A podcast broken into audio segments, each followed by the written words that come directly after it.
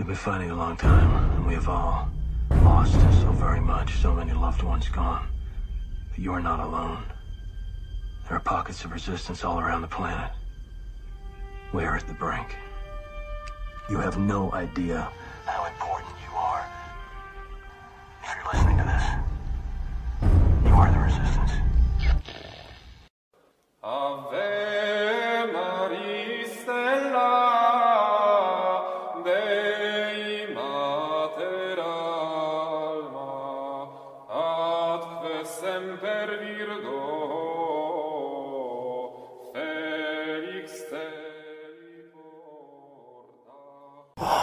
name of the Father, Son, and Holy Spirit, amen. Deus unitratorium me mentende, Domine me me festina. Arise, O Lord, let thy enemies be scattered, let them that hate thee flee from before thy face. In the Father, Son, and the Holy Spirit, amen. So everybody knows about Veronica's veil, right? Heard about it, seen it, photos. Who is Saint Veronica? During the Passion, the courage of her pushed through a mob. Her veil is at Rome in the Basilica of St. Peter from time immemorial. It has always been considered as one of the most precious relics of the church, of the Passion of our Lord, and has been the object of the most greatest veneration of all time. She is a model for those of her sex who are not appointed to defend her his cause by their eloquence, but to soothe his holy face in reparation for the blasphemy of sinners by prayer, praise, and adoration. The good thief. He is a model for the, his ministers who, in the work of reparation, should defend him publicly. St. John Chrysostom said he had more faith than Abraham, Moses, and Isaiah. He said, quote, These have beheld Christ seated on the throne of his magnificence, surrounded by glory, and they believed, whereas the thief beholds him in agony on the infamous gibbet, yet adores him as if he beheld him on the realms of his glory. He beholds him upon the cross as he prays him, as if he beheld him seated on the clouds of heaven. He beholds him as a criminal condemned to death, yet he invokes him as a God. The Emperor Tiberius, when sick, had this cloth brought to Rome, and the mere sight of it sufficed to cure him. Tradition says Veronica gave the uh, veil to Pope St. Clement, and obviously it's in St. Peter's Basilica to this day. Saints who had devotion to it St. Augustine, St. Bernard, Gertrude the Great, St. Mechtild. Also, there's others like John Vianney, uh, St. Bernard, uh, St. Bonaventure wrote some poems, and we'll get into the saints we're talking about today specifically. Not a saint, but I guess to be a servant of God. Uh, Sister Maria de Saint Pierre, Venerable Leo Dupont, uh, some lady you might have heard of Saint Therese of the Little Flower. The official name is Saint Therese of the Infant Jesus and of the Holy Face. And if we get time, uh, Saint Sister Maria Pierina. First, Sister Maria of Saint Peter, Carmelite in Tours, France. This now let's let's put some baseline in this. The French Revolution, 1789 to 1794. Causes of this, many different causes: famines, class warfare, etc. Uh, idolatry. Uh, the goddess of reason was put on the altar in Notre Dame Cathedral. Uh, they killed a lot of priests and religious, dragged them and dragged them out, killed them, put tied them up together. If you heard about the baptism or marriages in the water and the uh, uh, the War of the Vendée, they literally would strip them down, tie them together, throw a boat out there, and let it sink. They had holes in it. Uh, firing squads. Uh, if you look at pictures of the Vendée region, you'll see, if you're familiar with the Vietnam Memorial, uh, each parish has its own kind of like a memorial in there of how many people died during this part this time in French history. Uh, it was a genocide that leaders like Stalin, Lenin, uh, Hitler, and others uh, actually said they used as a blueprint for what they did. And every revolution since then has been a remnant of that. We'll get into that soon too with Karl Marx. Uh, they ch- destroyed churches. They changed the calendar. You probably heard that. They made a 10 day calendar. Uh, people were just falling over because of that.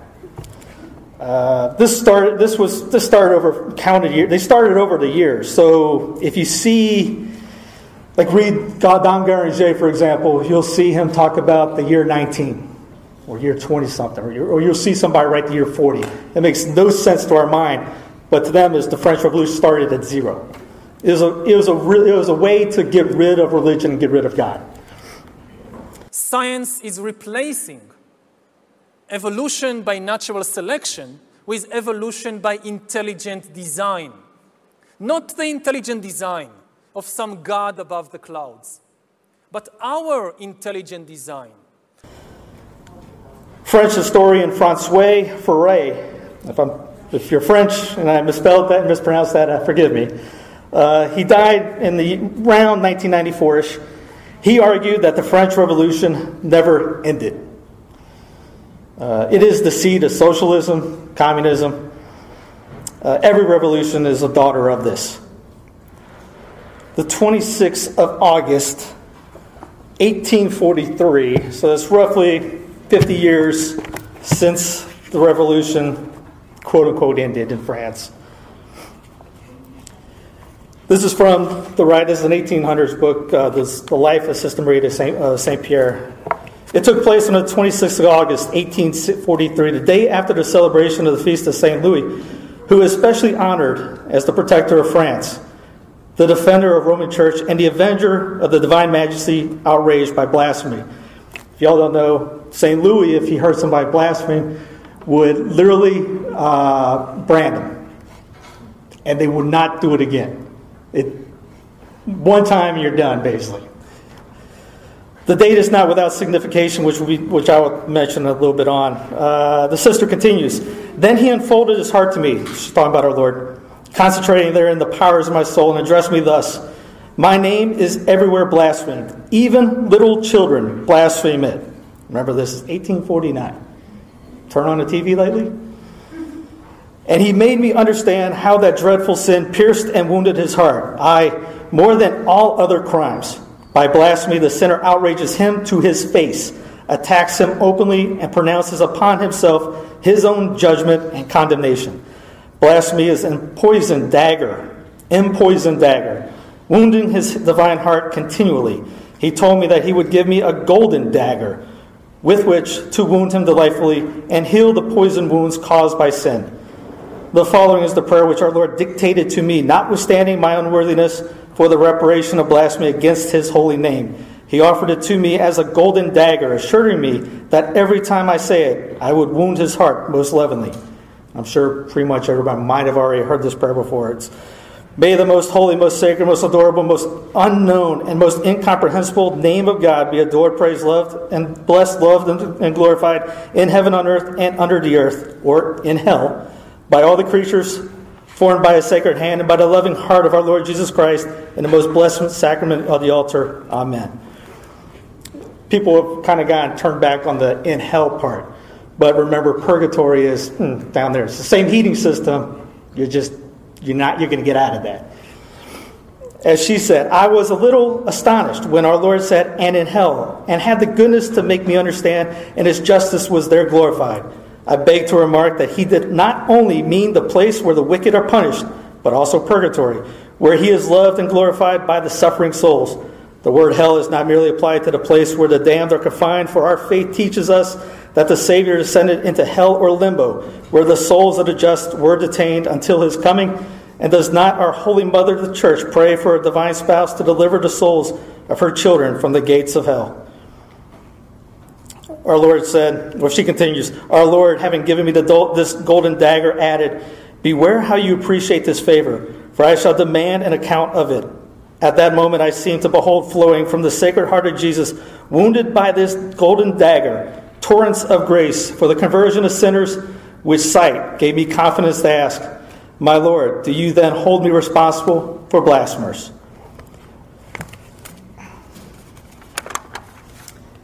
He also said, I am seeking other Veronicas to soothe and adore my holy face, which has so few worshippers.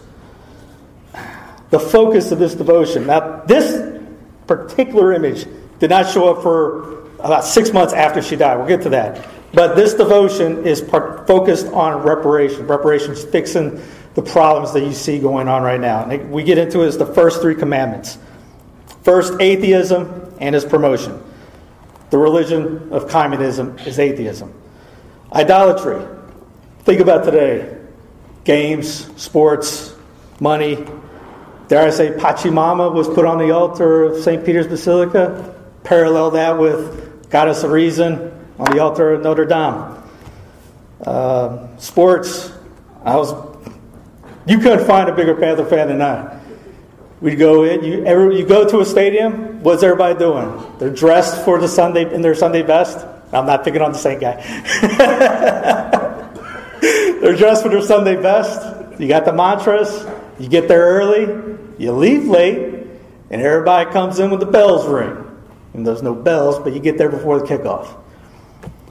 The second is blasphemy. Jesus said it was like a poison arrow being shot through the bosom of the Father. Where's the, oh, the, oh, the children went already dead, so I don't have to do that again. Imagine everyone doing this. You end up with ungodly laws and an ungodly society. 1840s, you had porn, pornography rampant.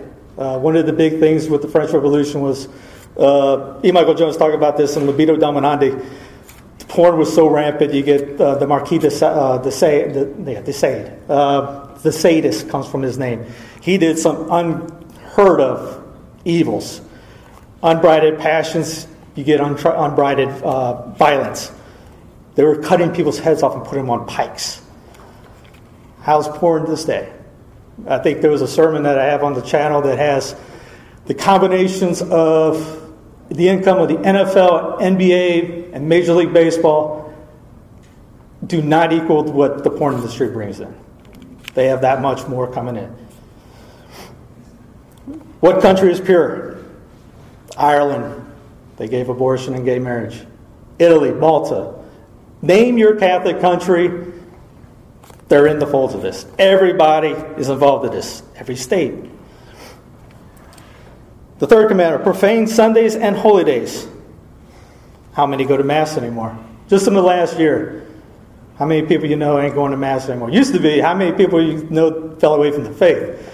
And you could say that everyone would raise their hand. Nowadays, you can say, how many people know somebody that left Mass in the last year and a half, two years? Bishops all closed down the church over what? They ain't coming back. There's a Chicago, Diocese of Chicago closed 123 churches just last month. Cincinnati, 70. They ain't the only two dioceses. Again, parallel with the French Revolution, they literally destroyed churches. These churches are becoming the ones now. You can look up in Europe, skate parks. They got ramps, bars. Philadelphia's got a bar, I think it was, that's pretty popular. Uh, nightclubs, uh, I remember my wife and I lived in Denver for four years. We, there was the, the Church of Weed. And I remember driving by going, oh, thank God it's Anglican. Uh, again, I don't think it's just one or two. Along with, along with communism, and if we look today in the United States, the and if we look today in these United States, we check off the 10 point plan of the Communist Manifesto of Karl Marx. One, the abolition of property and land and application of all rents to, of land to public purpose. If we look forward to the Great Reset, uh, you've heard the phrase, you will own nothing and be happy. Global communist movement. A heavy, number two, a heavy progressive and graduated income tax, Three, abolition of all rights of inheritance. We've had places with the death tax. Four, confiscation of property of all immigrants and rebels. Uh, just a couple years ago, the BLM out in uh, uh, Idaho, confis- was it Idaho, uh, Washington, confiscating the farms. Centralization of credit in the hands of the state by means of a national bank with state capital and an exclusive monopoly. You have that now with the Fed, and you have that now with global, the IMF. They've actually come out talking about a global currency, which they can control. For example, in cash, uh, we don't know, for example, who's using a $100 bill today. We don't know who is using a 1,000 peso bill today. Uh, a key difference in, with the CBDC is that central bank will have absolute control on the rules and regulations that will determine the use of that uh, expression of central bank liability. And also, we will have the technology to enforce that. Centralization of means of communication and transport in the hands of the state. Uh, censorship, anybody in the last year and a half? You've seen that everywhere. Uh, digital passports. Just the other day, they come out saying 22 states have agreed with it without you even knowing about. Forbes magazine talked about For, yeah, Forbes.com. Even red states are using it, are going to do it, and most countries have it. I think 90%, even with the digital currency, 90% of the countries are all for it. Some have already implemented it. Number seven, extension of faculty, uh, fact. Number seven, extension of uh, factories and instruments of production owned by the state the bringing in the cultivation of wastelands and improvements of the soil, generally in accordance with the common law or with the common plan. You hear that? Sustainable development. You see that with government controlled uh, uh, companies, corporations, especially in the last couple years. Equal liability of all to labor, establishment of industrial armies, especially for agriculture you know, one of the big things about communism was to get the mother out of the house so that the state could raise their kids. We'll get to that one in a little bit. But you see, equal liability of all to labor. How you saw that the last, especially the last years. Everybody's talking about equality, equality, equality, equality. McDonald's is now twenty dollars an hour. Target twenty two dollars an hour. Uh, and that and that's not including hiring. Uh, you're not even hiring based on can you work or not. Now it's just what kind of woke check boxes can you get in? Nine, combination of agriculture with manufacturing indust- industries, gradual ab- abolition of the distinction between town and country by more equitable distribu- distribution of the population over the country. Government taking over food industry. You see that now, even with the reset, they talk about owning. Bill Gates owns how much how much uh, farms right now, and they're wanting to run control the food process, get rid of meat, make you eat bugs, or because of the common good of the environment. Fake meats, which have no uh, nutritional uh, good for the human body. They won't eat that stuff. You will. Us serfs will. Number 10, free education of all children in public schools. Abolition of children's factory labor in its present form. Combination of education with industrial production.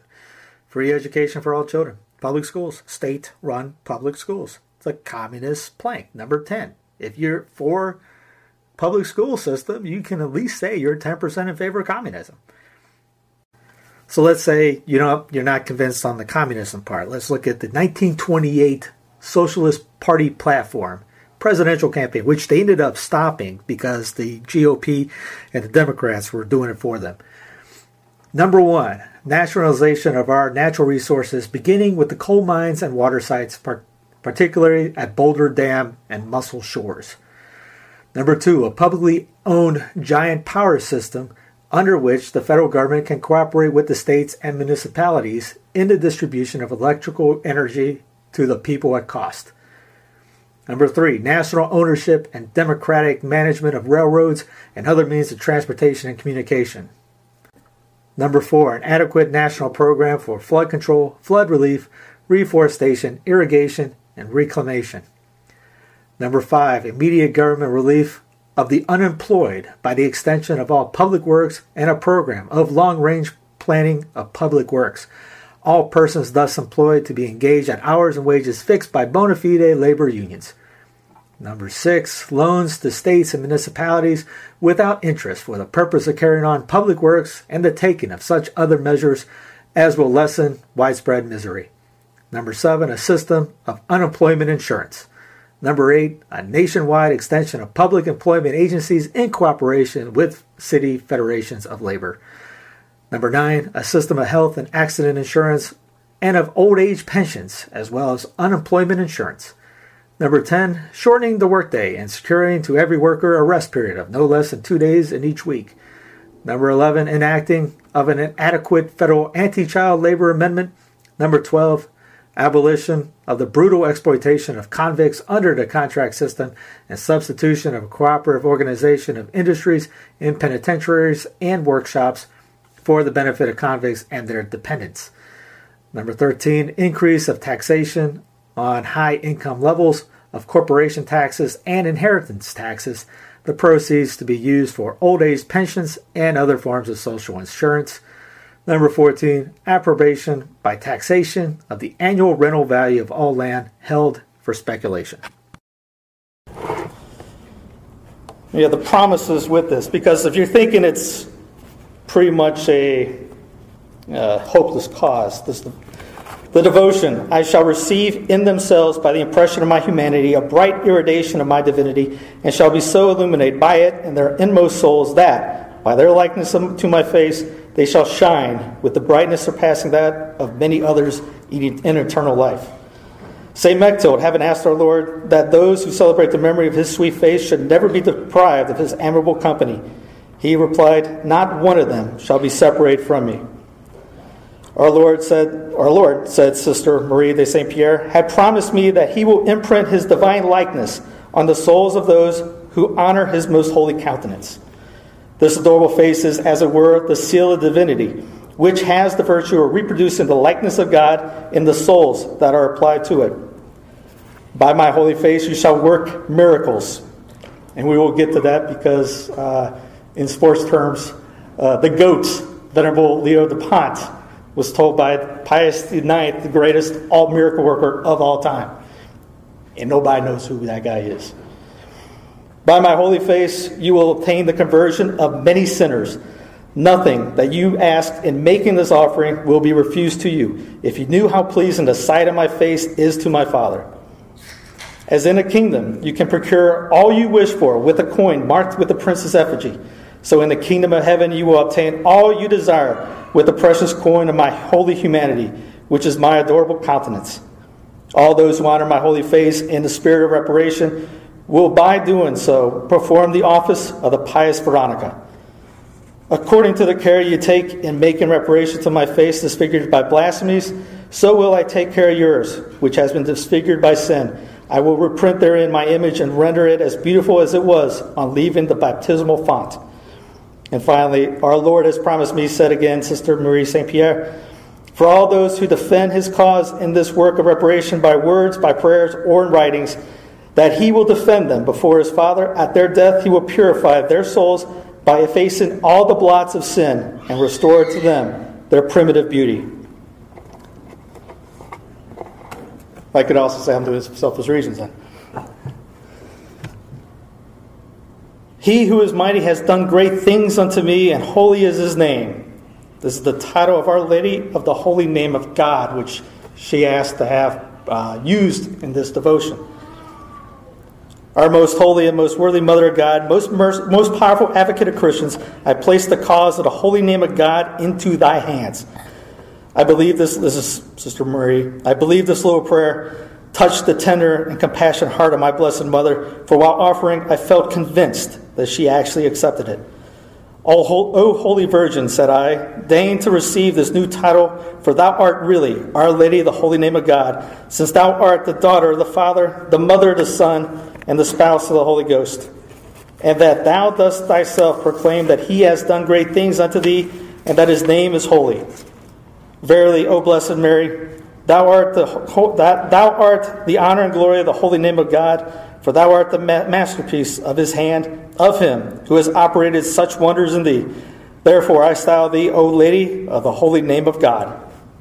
Again, all this, the reparation for the holy name of God, there was already an arch, confraternity at this time, again, underneath St. Louis and St. Martin, patron of France. There's also the practice, uh, the sacramental called the Little Gospel. Uh, Sister Maria St. Pierre uh, put in. It says, by inspiring me with the pious practice of the wearing of the gospel of the circumcision.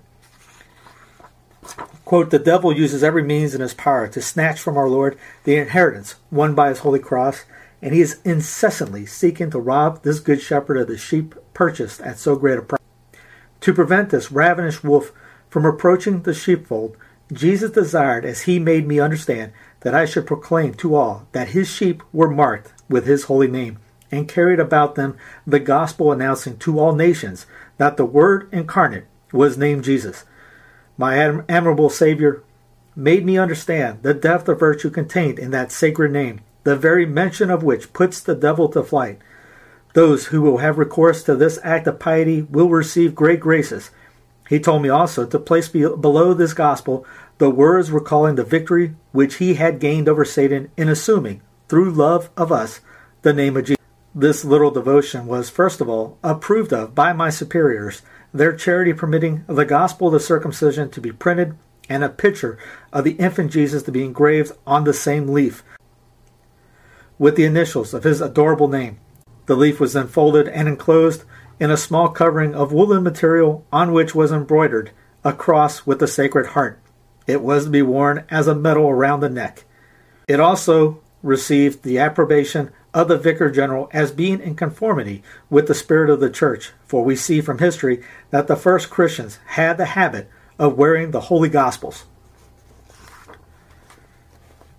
The Lord afterward informed her that as this grace had been drawn from his heart, that the engraving of the Sacred Heart, together with the instruments of his passion, should be stamped on the little covering containing this gospel, which would answer the same purpose as the seal on a reliquary which guarantees the authenticity of the relic.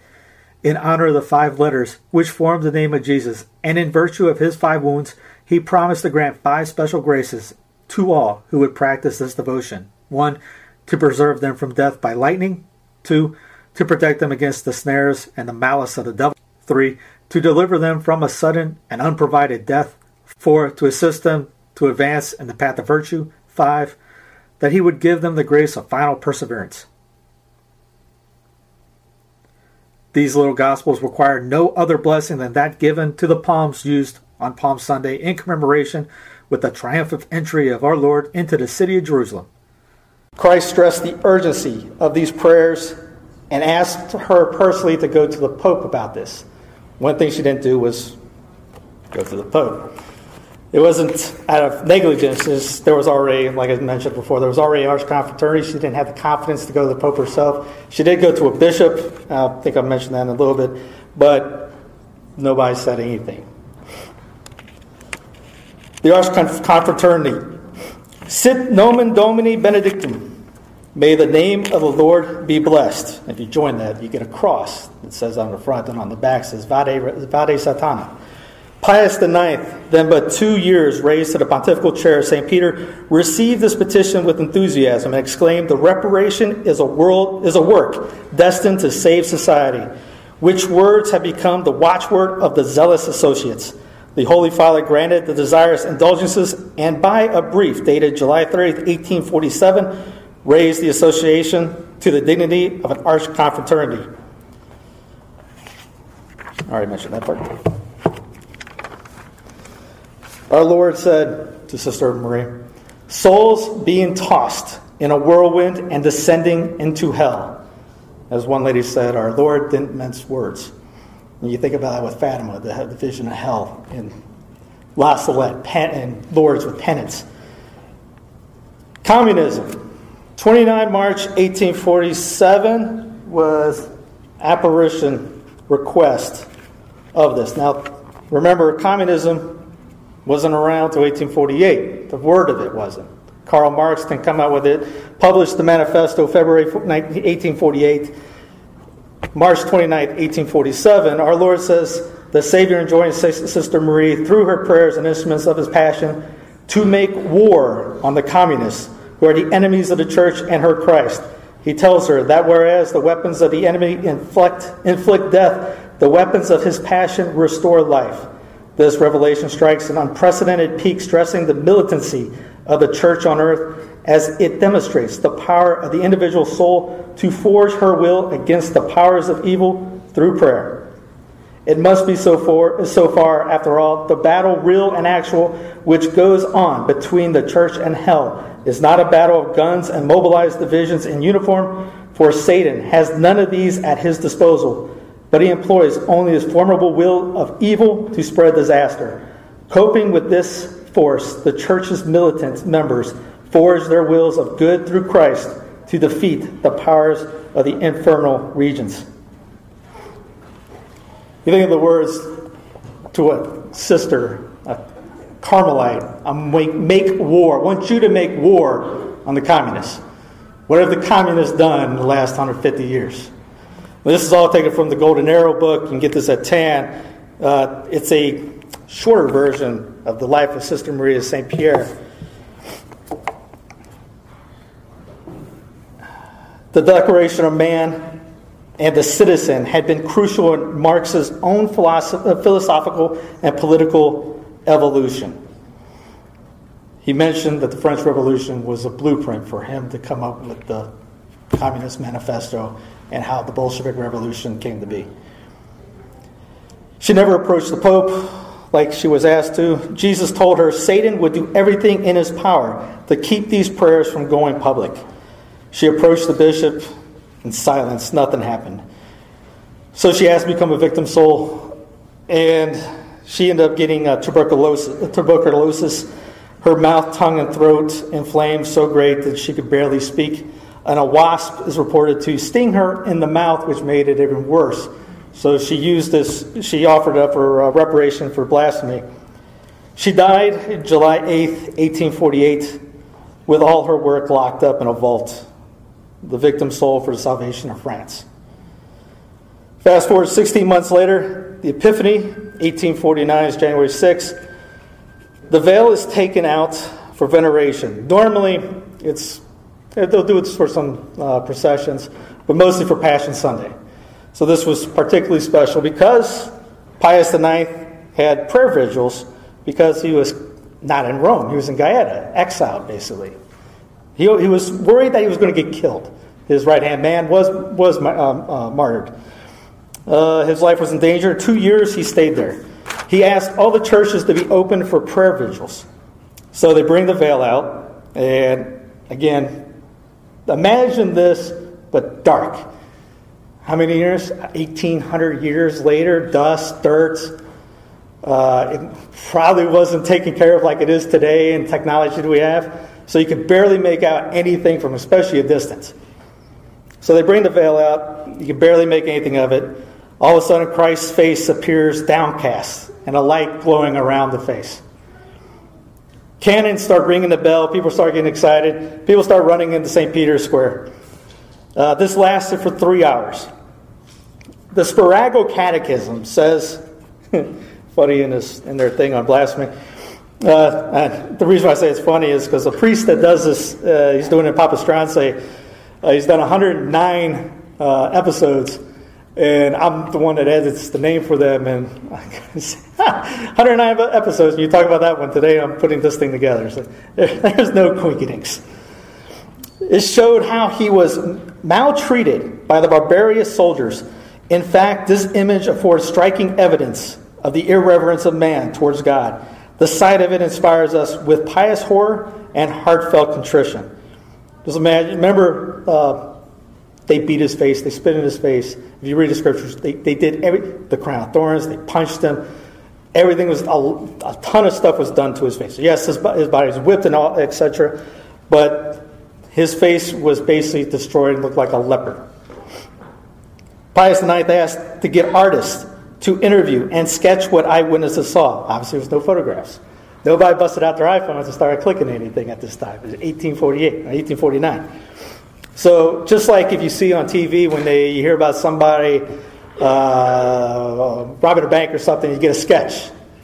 These guys they ask many people eyewitness and did sketches. So this is a sketch. And there's multiple originals because say like all y'all right there saw it and they had three or four guys do the sketch and they'd ask you, ask you, ask you. Everyone saw a different not that they saw the same thing, but they described it differently. You know what I mean? Still the same person, different viewpoints. So he told everyone. To, he told Rome to make, He told the Vatican to make copies, Pius IX, and told them to touch it to the veil, the original Veronica's veil, the relic of the true cross, and the spear. So that has been touched to three of the greatest relics in the church history. One priest said it's above a class one because of that. He said, frame them and send them all, all over the world, mainly to religious Carmels, etc., things like that. You didn't, Joe Blow in, I don't know, East Main Street, France, didn't get that. In Alicante, Spain, this again, Spirago Catechism, uh, Catechism brings this up. After a long drought, a picture of the Holy Face was carried in procession. A tear was seen to roll from the eyes of the pitcher, and a few days later, rain fell abundantly. Now, I mentioned about the date, the significance. Here's the quote from Sister Maria de St. Pierre on the, on the date. Another remarkable coincidence happened on the same day, the 26th of August. A pious gentleman had distributed among several of the communities of Tours a prayer in honor of the holy name of God to obtain the intercession of Saint Louis or Saint Louis, King of France, the dispersion of the enemies of that divine name. This prayer had been recited before the feast of Saint Louis, and what was more admirable still in the dispensations of divine providence was that the prayers had been circulated among all the religious houses of the city, as was afterward learned, the Carmelites alone being forgotten. On the very next day, the Lord communicated to the most unworthy of his servants the fruit of the prayers of these holy souls. The very pious gentleman in question is no other than Leo Dupont, the holy man of Tours. For years he had burned with an ardent zeal for the reparation of blasphemy, and as a natural consequence, with the great devotion of St. Louis, King of France. This fervent Christian, as the sister relates, had received with great joy the formula of prayers called the Quarantine of St. Louis, which had come to Tours by post, no one knew from whence, in the early part of July 1843. Madame de Shays, religious of the Sacred Heart, considered as one of the foundresses of the institution, was the first to receive 30 copies. She gave one to Dupont, who lost no time in having more printed. The prayer was in honor of the holy name of God and in reparation for blasphemy. On the copy distributed among the faithful, there was the following from the 16th of July to the 25th of August, inclusively, the faithful are called upon to unite in prayer for the necessities of the church and state. May thy name, O Lord, be known and blessed in all times and in all places. This prayer had been recited during the 40 days prescribed in all the communities of the city. But what was most astonishing was that, notwithstanding the intimacy existing between Dupont and the Carmelites, besides the circumstance that the quarantine seems to have been put under the protection of Our Lady of Mount Carmel. The mother prioress and her daughters, as the sister remarked, had not the slightest knowledge of the event. The day after the Feast of St. Louis, 26th of August, immediately after the last day of the quarantine, the pious sister received the divine communication of which we have spoken, meaning the, uh, the golden dagger. We cannot but be forcibly struck with the coincidence, as well as with the affinity existing between the words of the quarantine, May thy name be known, blessed, and those of the dagger, inspired by Sister Marie St. Pierre the same day. May the holy name of God be forever praised and blessed. This comes into Leo Dupont. Here's a kind of a photo of I got his prayer cards over there. It's the only ones in existence. I have A friend of ours in uh, Missouri, uh, Vicky, I think it's Missouri. She made them up and sent them out, so she's touched them to her relic too. And Holy Face images over there, they've all been touched to the relic. The Holy Man of Tours. He was called that because people would just write him and just say, To the Holy Man of Tours. He lived in Tours. So, three years after this miracle event in 1849, two of the copies made it back to the Tours convent. Nobody knew about the sister. The Pope didn't know about it only person who knew about it in the convent was her superior. Even during one of the one of the promises was like uh, your house, everything, the works of your house will be taken care of. So uh, if they were struggling for money or something like that, it's kind of like the is the infant of uh, Prague. You can put your confidence in. You, you know, it's just like the uh, the uh, Maria Pereira with the medals. They found money to be able to print these. So they would say these prayers, and miraculous things would happen in convent, and they didn't know what was going on except for Maria St. Pierre and Mother Superior, so they would have a little joke with it with our Lord about, you know, just holy humor. Leo knew about it because he was basically a businessman, zealous businessman who would take care of anything anybody needed. So if the Carmel needs something, he had the money to do it. He would, and Sister Marie was was the porter, so she would open the door. So outside the convent, he was the only one in the world that knew. He knew Dom Guéranger. If you know about the uh, liturgical year, he would. They were good friends. He at his listened to his uh, lectures. Jean Marie Vianney. Uh, Jean Marie said to him, "It's in uh, somewhere in the many footnotes in here." Uh, we will see each other in heaven. It's the first time he met him. He says underneath, it's kind of blurry, but I think you make it. He goes, That made my day. Uh, Julian, Peter Eymard, uh, almost like the who's who. This guy knew. Like, again, he had money. He was huge on reparation. He saw, I could go on for days about Leo. I'm trying not to.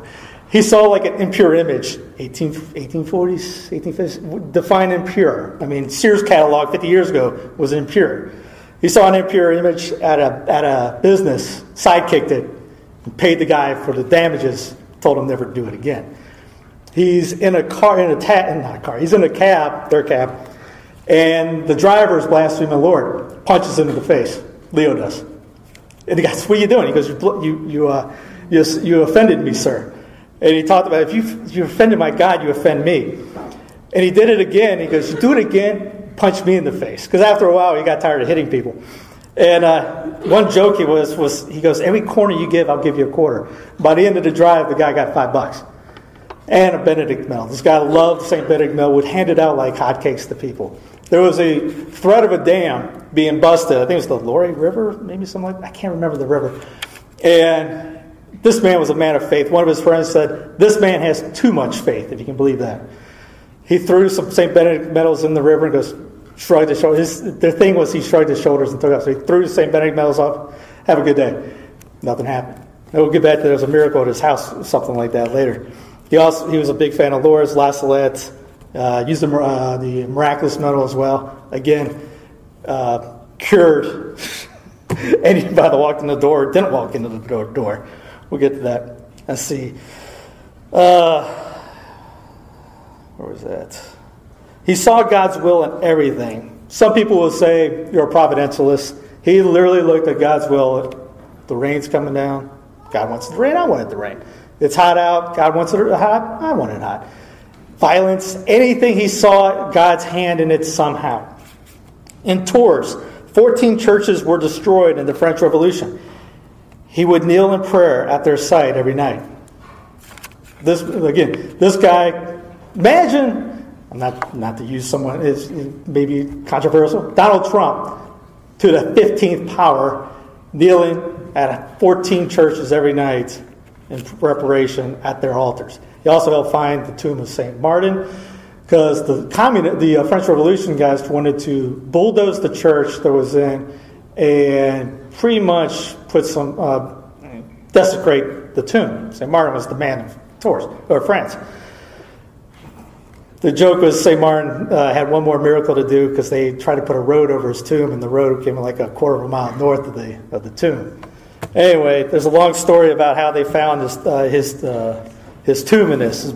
cool story. ended up being in the basement of a house, and they just had this they just had this hum thing, uh, hum, you know, like humming noise of singing songs. The closer they got, and it was behind a wall, they could smell incense, and they ended up busting down the wall, and the, the tomb's in like a big grotto type deal. If you know the history of how they found St. Anne's relics, almost the same thing when a blind deaf kid walks down some steps underneath an altar and finds her relics.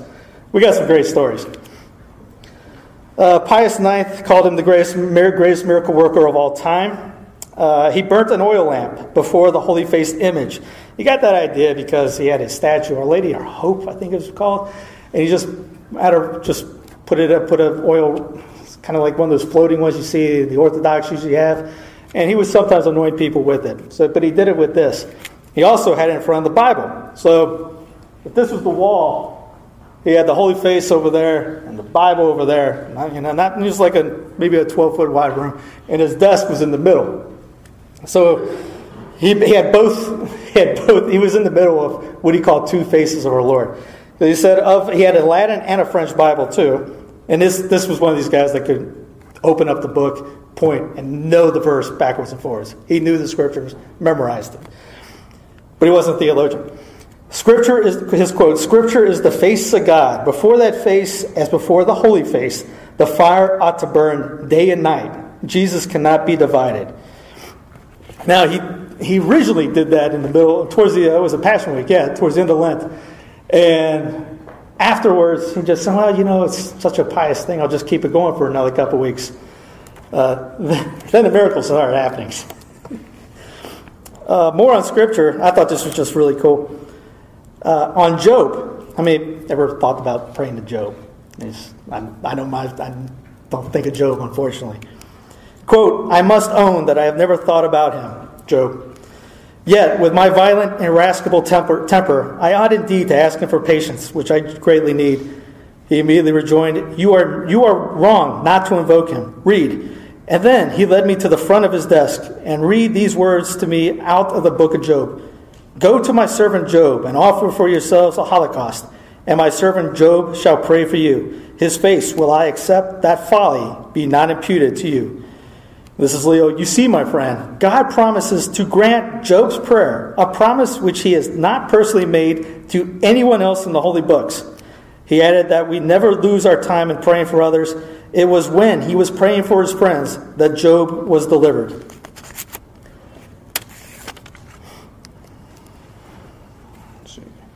Oh, the battle of Satan. Now, Sister Marie, uh, at night used to we get beat up by the devil. Leo, too, he has. that was a. Let me just pull that story out real quick. With reference to the holy man's nocturnal events with the devil, it was about the year 1858 and 1859. She did not remember well which, when Monsignor Dupont uh, occupied a room on the second floor. This is a hotel. Next to that, the Curé of Noranda in the Diocese of Nevers. During the night, the Curé heard a noise as violent and prolonged struggle. He became such a, much alarmed, and thinking there was a robber in the house who had gotten into the neighbor's room, he, in his terror, bolted his own door. Similar noises occurred during the following night, and then the curate reported the fact to the mistress of the house.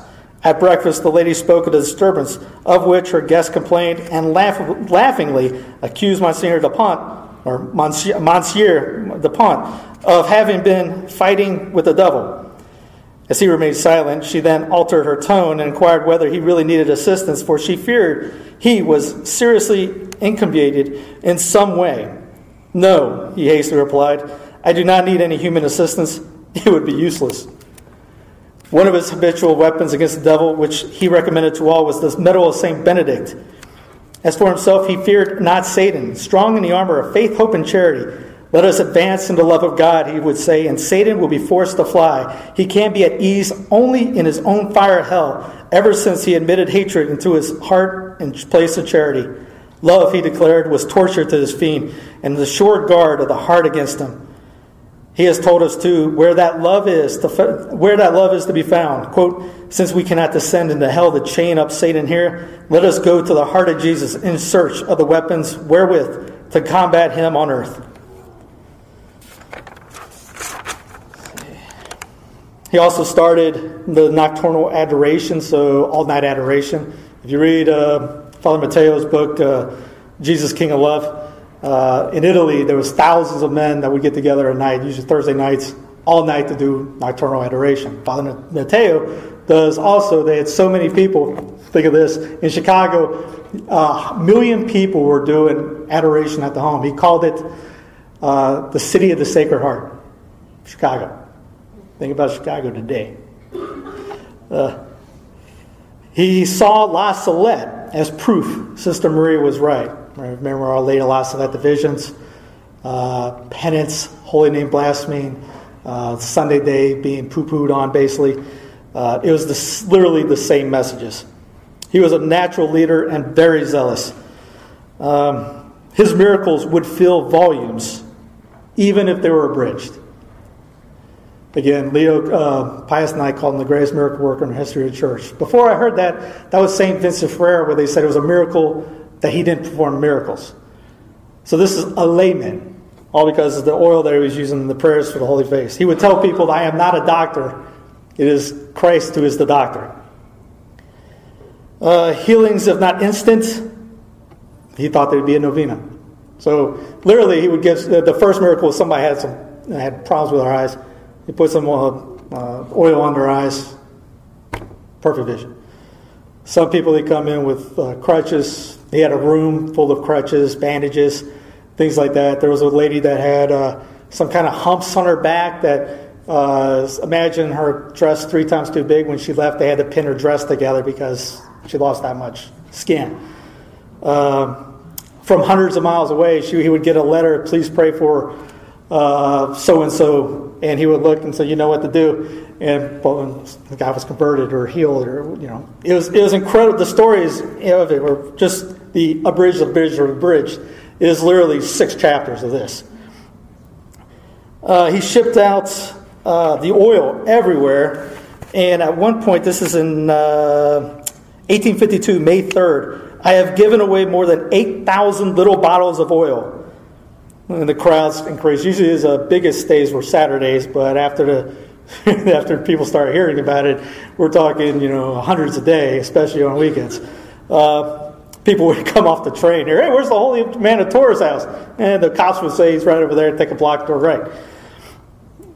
Uh, and it was not only bodily cures alone, but conversions of souls that came to the aid and consoling witnesses. Men who had no religious attraction, nay, even unbelievers, the indifferent or Protestants, with a strong anti Catholic spirit, would enter from curiosity or induce to seek a cure for some sick relative. And to these, the result would be unexpected blessings. The light of grace would dawn in their souls and hence on their whole families. He would say God kept them nailed to the holy face.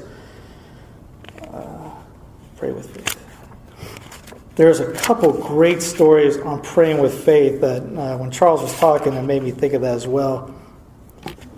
Uh,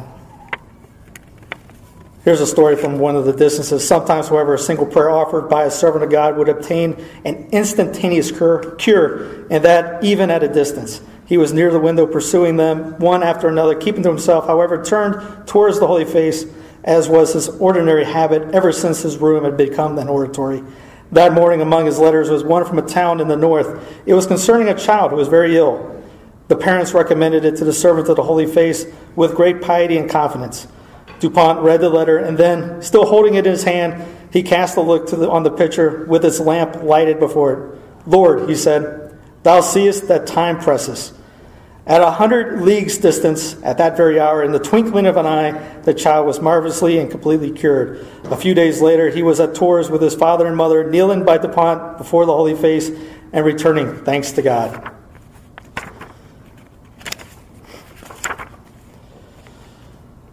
Dupont's great method was to raise the confidence of the petitioners by degrees and to encourage them and communicate them the faith of the power of prayer, which makes it, as it were, omnipotent. Here is an instance in point. A young girl from the parish of Notre Dame de Riche had suffered from an injury to one of her feet, which had been crushed. The swelling was enormous. She was unable to walk. She had herself carried and placed before the holy face. All began to pray, and the young lady herself thus expressed her request aloud My God, if it is thy good pleasure and thy will, I pray thee, grant me my cure. As the author goes, to most persons, this is a solid prayer, right? This Sounds pretty good. not to the Dupont. he gets mad, he's not mad, but he goes, This is not the way to pray. He says, You have not great faith. Say straightforwardly to God, Lord, cure me. if you want to be cured, you must command the good God. She responds, Oh, that is too much, exclaimed the poor girl. I cannot command God.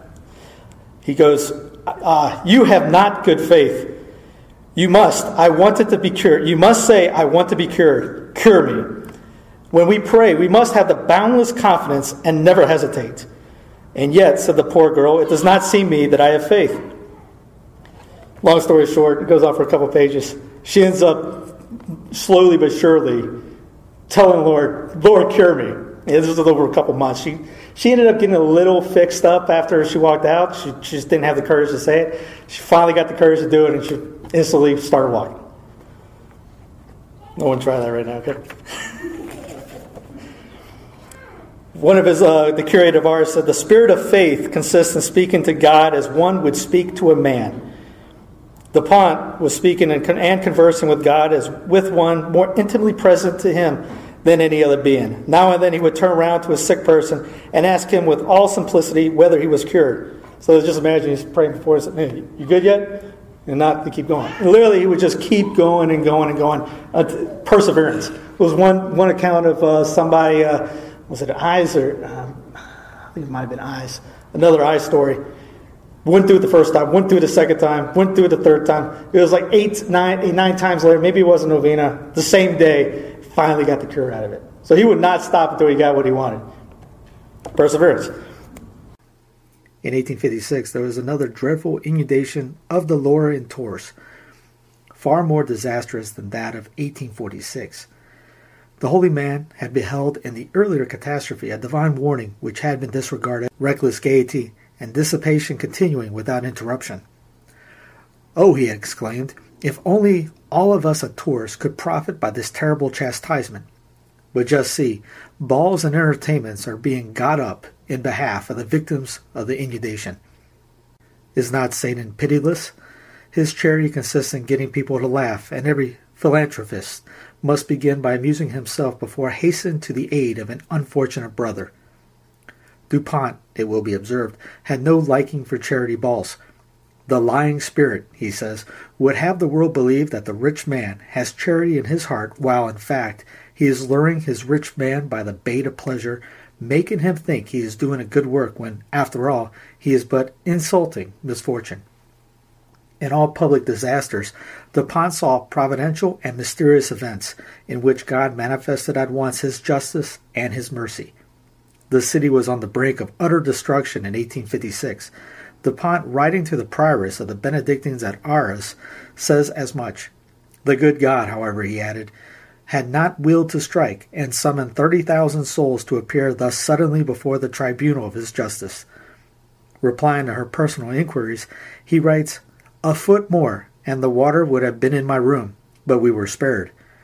And then he says that it ceased raining just as, at an urgent request of two good men, he had, cons- he had consented to give some oil and stood at the lamp, burning before the holy face.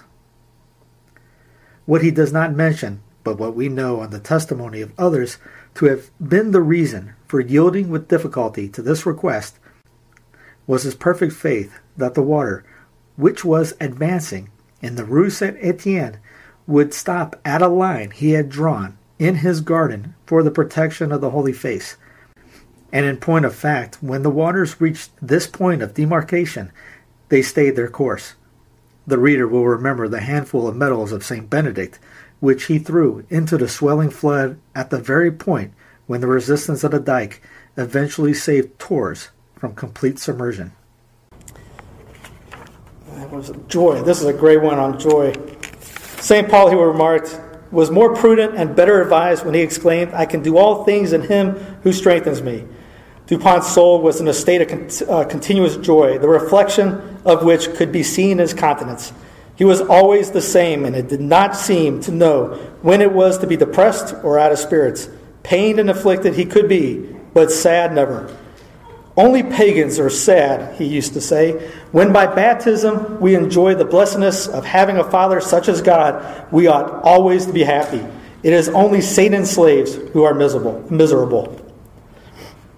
He did this for 30 years. And one of the things was if you got to the house for business, coming before the Holy Face and say some prayers. It was either come, you sit in here, and you get out. And most everybody just said, okay, we'll do it. And they stuck around for hours. There was a sister that they sat next to each other, and uh, uh, he, she said it was like talking to our Lord's servant directly from heaven that just talked about Scripture and our Lord for hours, and he forgot what time it was. Imagine Benedict and uh, Scholastica talking to each other. When you read this, read the account of this nun, it's, it sounded like that. Again, this went on for 30 years. The first part, more of a curiosity. The second part, the uh, second half, they break it down in halves, uh, thirds. The second half or third was mostly people were, they knew. And if you didn't get cured, he figured out that you were there just for curiosity or you didn't exhaust, you weren't desperate, right? Like you go to uh, the hospital or something, and they try to do everything on you, and you were desperate for something. They every nothing worked. There were some people that came by that just he was option one, and he figured that out. That wasn't there was that wasn't faith. He told him get out. Only if you had faith to come in. His mission was to get prayers public, not interested in attention, just like uh, Sister Marie St. Pierre. Bishop Colette was the fourth bishop of Tours. When he went to Leo's bed to give him hope and lay his hands on him, kind of anoint him. Visitors were slowed down by this time. He was sick, so he wasn't downstairs. he did have servants, and they would let him in and see the, you know, see and go in front of his uh, uh, image. But uh, they wanted to see the Holy Man of Tours. And at the time, Lourdes was going on. There's a story of a guy going to Lourdes, got healed, blindness, didn't say thanks or didn't tell anybody about the miracle or how it happened, etc. Was scared people were laughing at him. So his blindness started coming back. You went to Tours, told Leo about it. Leo goes, mm, It's probably because you were scared to say anything that they're taking it back from you. Why don't you come before the image and I'll anoint you with the oil? He goes, No, no, no, no. I'll just go back up to Lourdes. Heaven's not a competition, sir. just, he anointed him and he was fine. But he did promote Lord, Lourdes. He never got to it because he was so caught up in everything that was going on in his house. He couldn't leave his house. Uh, this man was one that would go travel anywhere he wanted to before the uh, before people started coming in. That's why he said nailed to the holy image. He couldn't leave. Uh, Colette ended up becoming the apostle of the Holy Face because six months later, a Carmelite told Leo on his deathbed the prayers would be made public. Leo got to die a happy death. Leo the 13th started the global confraternity the year after his St. Michael revelation. So you heard know about the St. Michael prayer, heard about him having the apparition of St. Michael in the prayer. A year later, he starts the Arch Confraternity of the Holy Face globally. Now the home of Leo is the shrine. You can uh, see some images on there now. The shrine, the, where the main where the main image is, still looks kind of like the same. Don't look at the chapel; it's kind of ugly. Uh, but you can still get the um, you can still get the oil. I got my oil sent for me after I joined the Arch Confraternity there, and they'll also send you a screenshot or uh, I guess like a copy of the Martins uh, when they joined the Arch Confraternity. The whole Martin family joined. Saint Therese was enrolled at age 12. Uh, her dad visited Leo's home quite often. Here's something you might, most people don't know about her devotion to the Holy Face. This is before she was 17 years old. Yes, devotion to the Holy Face as a means of reparation for the unspeakable crimes of our age, atheism, and government. Now, here's the book that will tell you all about it. Read it and study it, for this is the book that should make you a saint. You loved Christ's childhood, now study his manhood and follow him right to Calvary.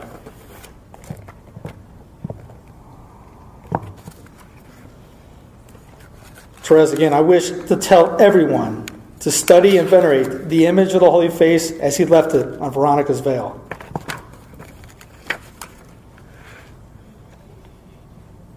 St. Therese chose her 10 day retreat before the image of the Holy Face, surrendering, to its beauty, writing about it in her own hand to Sister Agnes. There could never be any more doubt or misunderstanding as to the driving force behind Sister Therese's heroism. That was her retreat to come to go into Carmel.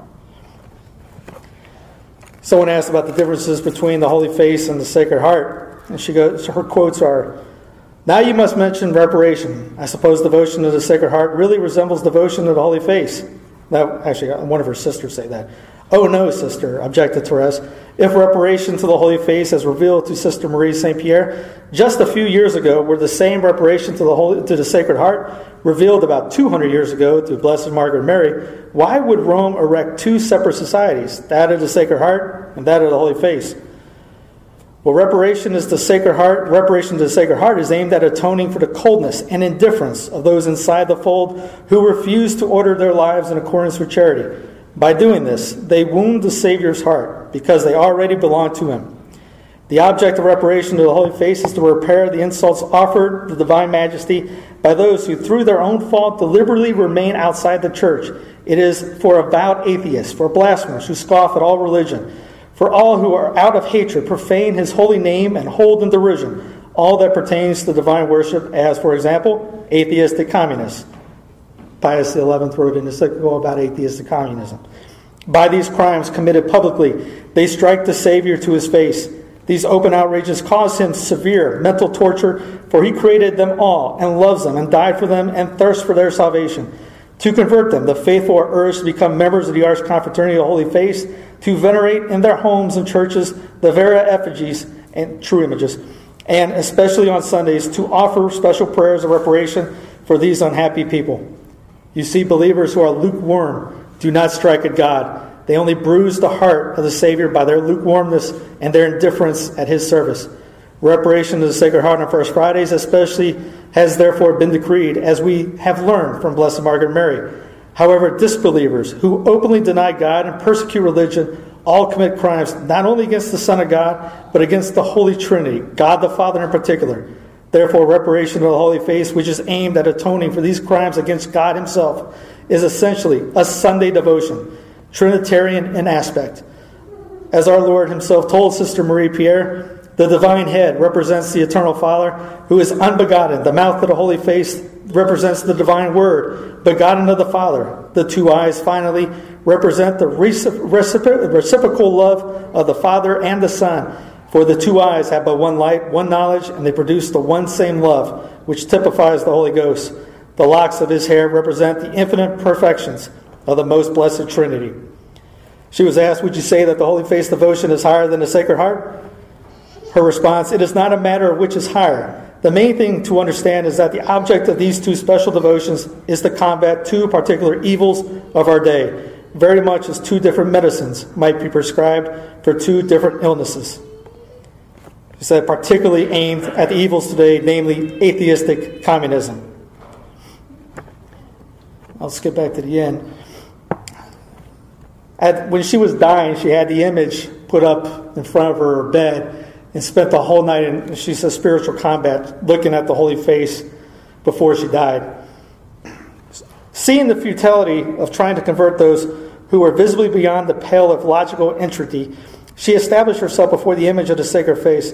It was there she made reparation for the guilty brethren whom she loved beyond words and whose souls she determined to, to see safely in eternal bliss beyond the grave. Love drove her to reparation. St. Therese had fought, survived, had fought, suffered, and prayed that the enemy who had begun his reign of terror under the name of atheistic communism might, must, might be destroyed.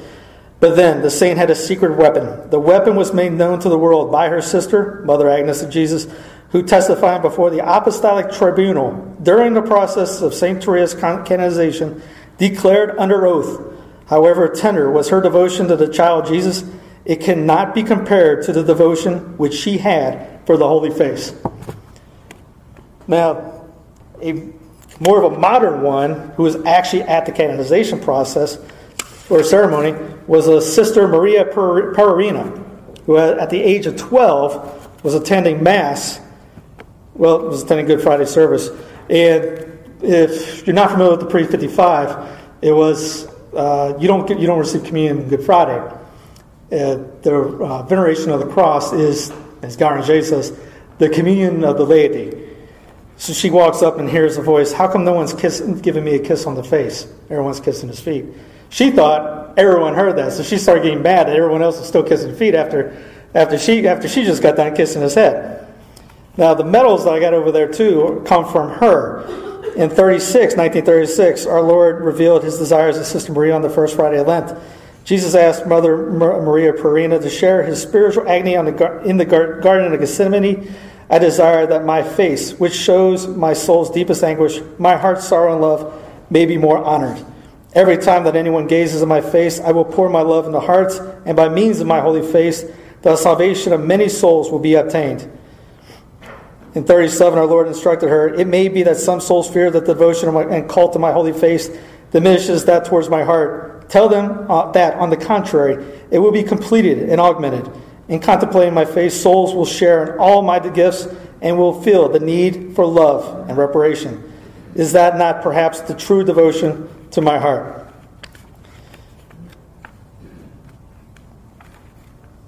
I'll end with Father Mateo Crawley's uh, excerpt from a lecture he gave. He was the uh, the uh, apostle of the Sacred Heart, went everywhere in the world. If you go to the YouTube channel, I got a video of uh, Father and I talking about him. Quotes, Are you zealous? Are you really zealous? Are you really apostles of the holy face of Jesus? You must be the ones to set fire to other hearts. How many Catholics there are who have not grasped the duty of being apostles, the duty of gratitude. It is our positive duty, our obligation to bring others to Jesus, to give him not only our souls, but the souls of others. Be grateful and generous in giving to the treasure of the holy face of Jesus, which our Lord has entrusted to your care, lavishing this treasure of souls on poor, starving souls. It is sad that so few truly love Jesus.